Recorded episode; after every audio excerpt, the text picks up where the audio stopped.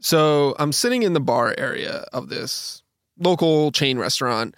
Uh, maybe like 17 or 18 years old. Probably not supposed to be in that area of the restaurant, but it's like the middle of the day. Nobody really cares. Nobody's really paying attention. It's a lunch hour on like a Tuesday or something like that. Uh, and so nobody's really paying attention until the bar TVs start changing from like the golf channel to Judge Judy You are so full of and Full House reruns Big problem, and like whatever else happens to be on TV at 11:30 in the morning on a Tuesday. Uh, and so what is actually happening was I'm sitting there with this watch on my wrist that happens to also be a TV remote watch. And Wait, what year is this? this is like 2002 or 2003. Wow. Yeah. So so so TV remote watches had been around for a while, but this but by then they actually looked like normal watches. But obviously I was very nerdy and I had memorized the codes for the various brands of TVs to reprogram the watch every time I wanted to change a channel on something. So here I am. Uh, we're sitting there. We had ordered mozzarella sticks or something like that, and all the TVs start like changing. And needless to say, the uh, staff at this particular Applebee's were not too impressed, uh, and and we got swiftly uh, kicked out and, and asked not to come back. How did they spot you? I mean, eventually they figured out. We're we're like the only ones in the area, and we're like giggling and laughing, and eventually, like you know, they figure out that we're doing something, and they didn't. I don't think they really knew exactly what, but their TVs were all changing, and like they figured out that we just needed to go. He was either your magic watch or you're some sort of hell spawn. yeah, yeah. I mean, maybe both.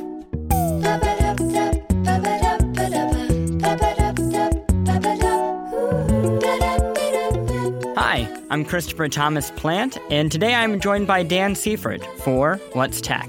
If this is your first time listening, What's Tech is a show where we answer that question What is tech? Because it seems like tech is kind of everything these days. In this case, we want to know what are smartwatches? And that's why I have Dan here, because as you might have guessed from that intro, he's something of an expert. So, Dan, what is a smartwatch? Uh, so smartwatch, uh, we know it today, is actually pretty much a classic misnomer.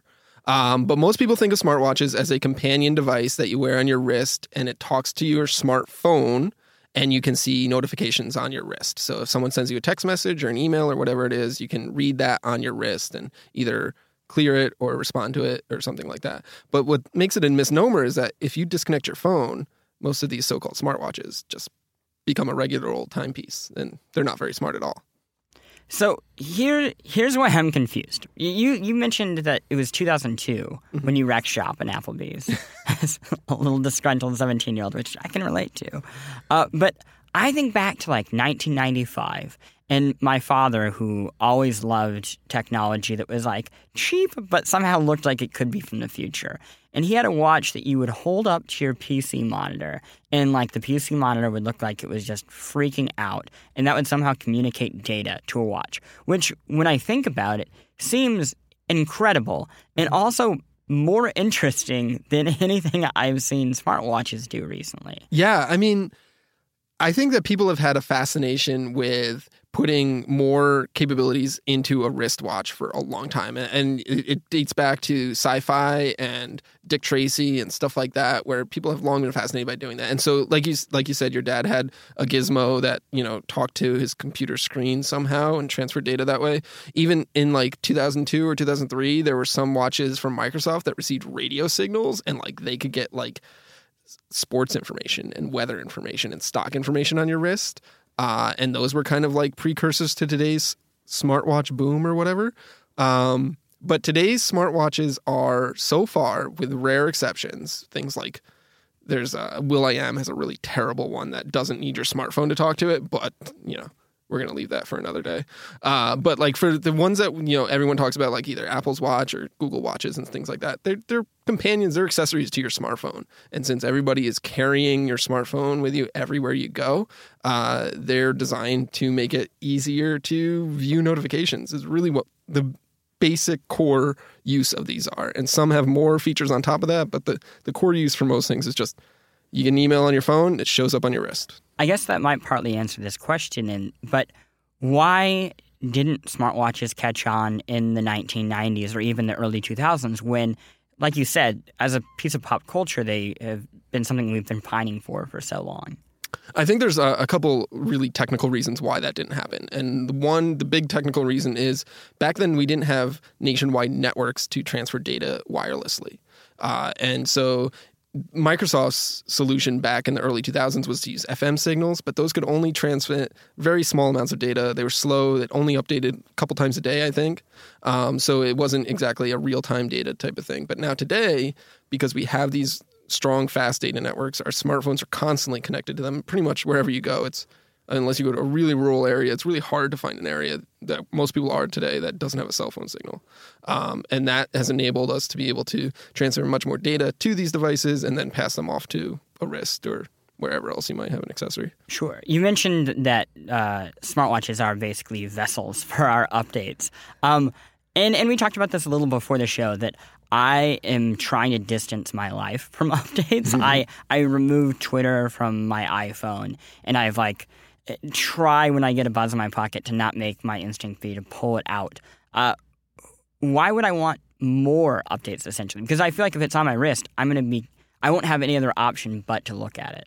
So it's not really more updates because it's the same updates. So it's it's the same number of updates. The idea being that so, so people who are selling these smartwatches, a lot of them pitch them on this idea that it's very it, in our culture, it's become rude to look at your smartphone when you're interacting with somebody. If you're at dinner or you're in line or, or you're having a conversation, if you pull out your phone and look out look at that, uh, you're kind of interrupting the conversation. You're ignoring them. People very uh, it's very obvious to them that you know you're disengaged.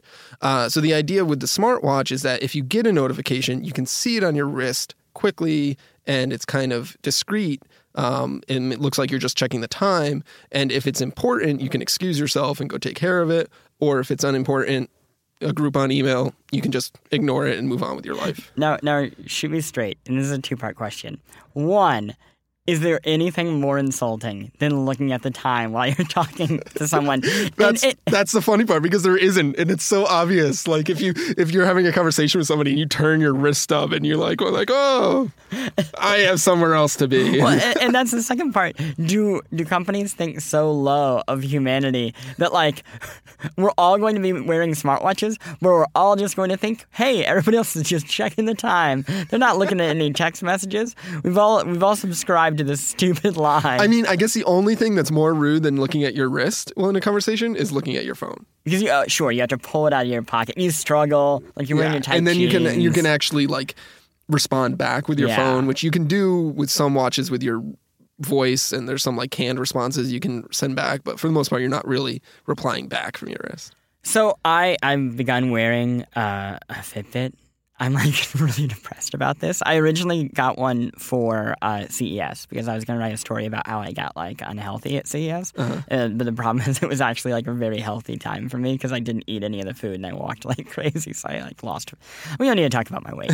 anyway, so I'm, I'm wearing a Fitbit and I and I've, I'm starting to get the popularity of like the health band market, even if the data is totally bunk. Mm-hmm it feels like there is some connection between the health bands and the rise of the smartwatch. Am I crazy there? No, I don't think so. I think that um, in the future, we're going to get to a point where the Fitbit band that you're wearing now doesn't really exist.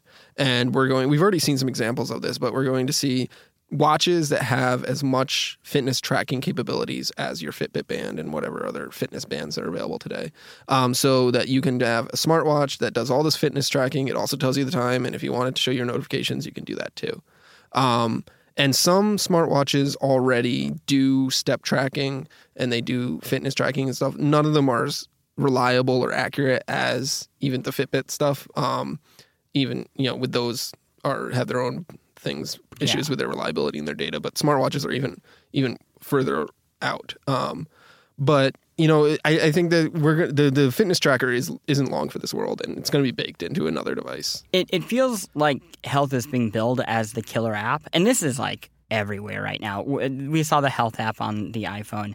Video game companies uh, like Nintendo have been trying to lean into it for years, and and they've already obviously connected it to the Apple Watch.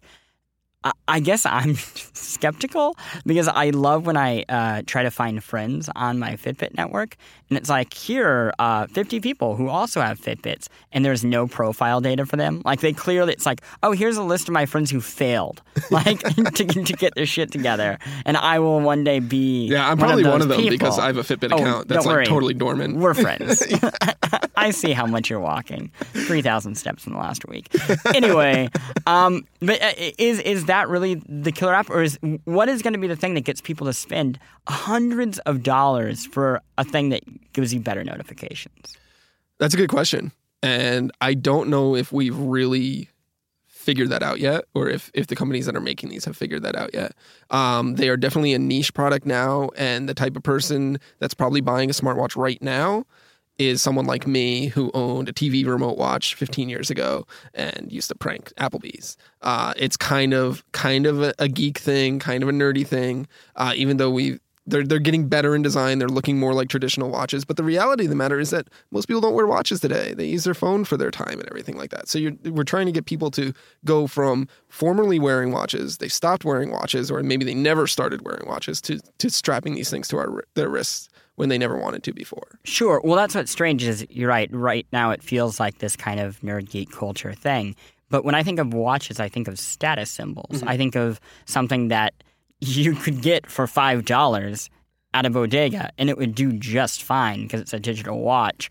Or you could spend fifty thousand dollars on a timepiece to show your wealth. Essentially, are we going to see that same thing? It's it's largely expected that when Apple releases its watch later this year, actually I think April first, they said they're going to release it.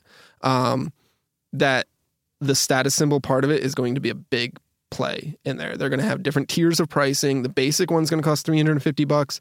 Apple has not said how much the higher level models are, but they're going to have materials like gold and sapphire and all these high end watch materials uh, where they could easily push their price into four, maybe even five figures. Uh, and at that point, it definitely becomes a status symbol. Um, is it a status symbol that is going to be like a Rolex where you buy it and then you pass it down to your kid in 30 years? Probably not. I mean, at its core, it's still technology, right? And technology becomes outdated very quickly. Um, so it'll be interesting to see how long that lasts and if it's just a flash in the pan and all the uh, celebrities and the, the people with money to burn buy up really expensive Apple Watches and then like don't care in six months. Um, it'll be interesting to see. Uh, but, you know, until Apple launches its, we haven't really seen too many that offer that level of quote status along with these smartwatch features. So to wrap this up, here's why I'm disappointed. I'm just going to shoot you straight. I too, at one point in my life, was this watch nerd. I didn't have it, but I like saw my father's watch. I imagined that I would eventually have the Dick Tracy TV watch, essentially, right? Like I have video communication on my watch, or I'm gonna watch like Nicktoons on my watch. I'm gonna have all these great things. Or I'm to be Inspector Gadget and I'm to make a boxing mitt come out of my hat with a button on my watch. I don't see this being the point of the smartwatches, which confuses me because I have a feeling I'm not alone. Like, it seems like what they're selling people and what I think people want in their fantasy world are two different things. Yeah, you're totally right. And like, so people have been chasing this dream for years, and you know, the dream of the Dick Tracy smartwatch, like you mentioned, and uh, we're just still not there yet.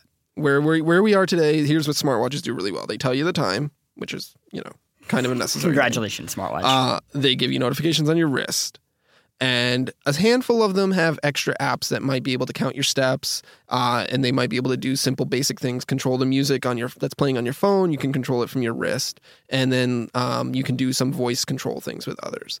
Um, but none of them work really super reliably with those bonus features. It's like you buy it because you want to get notifications on your wrist, and you want to check time and maybe count your steps. And if the other stuff is added onto there, that's great. They don't really work that well yet. It's all kind of a beta uh, type of phase right now. And so we're seeing a lot of buzz around smartwatches because a lot of companies want them, along with just wearables in general, to be the next big moneymaker for them because everybody already owns a smartphone.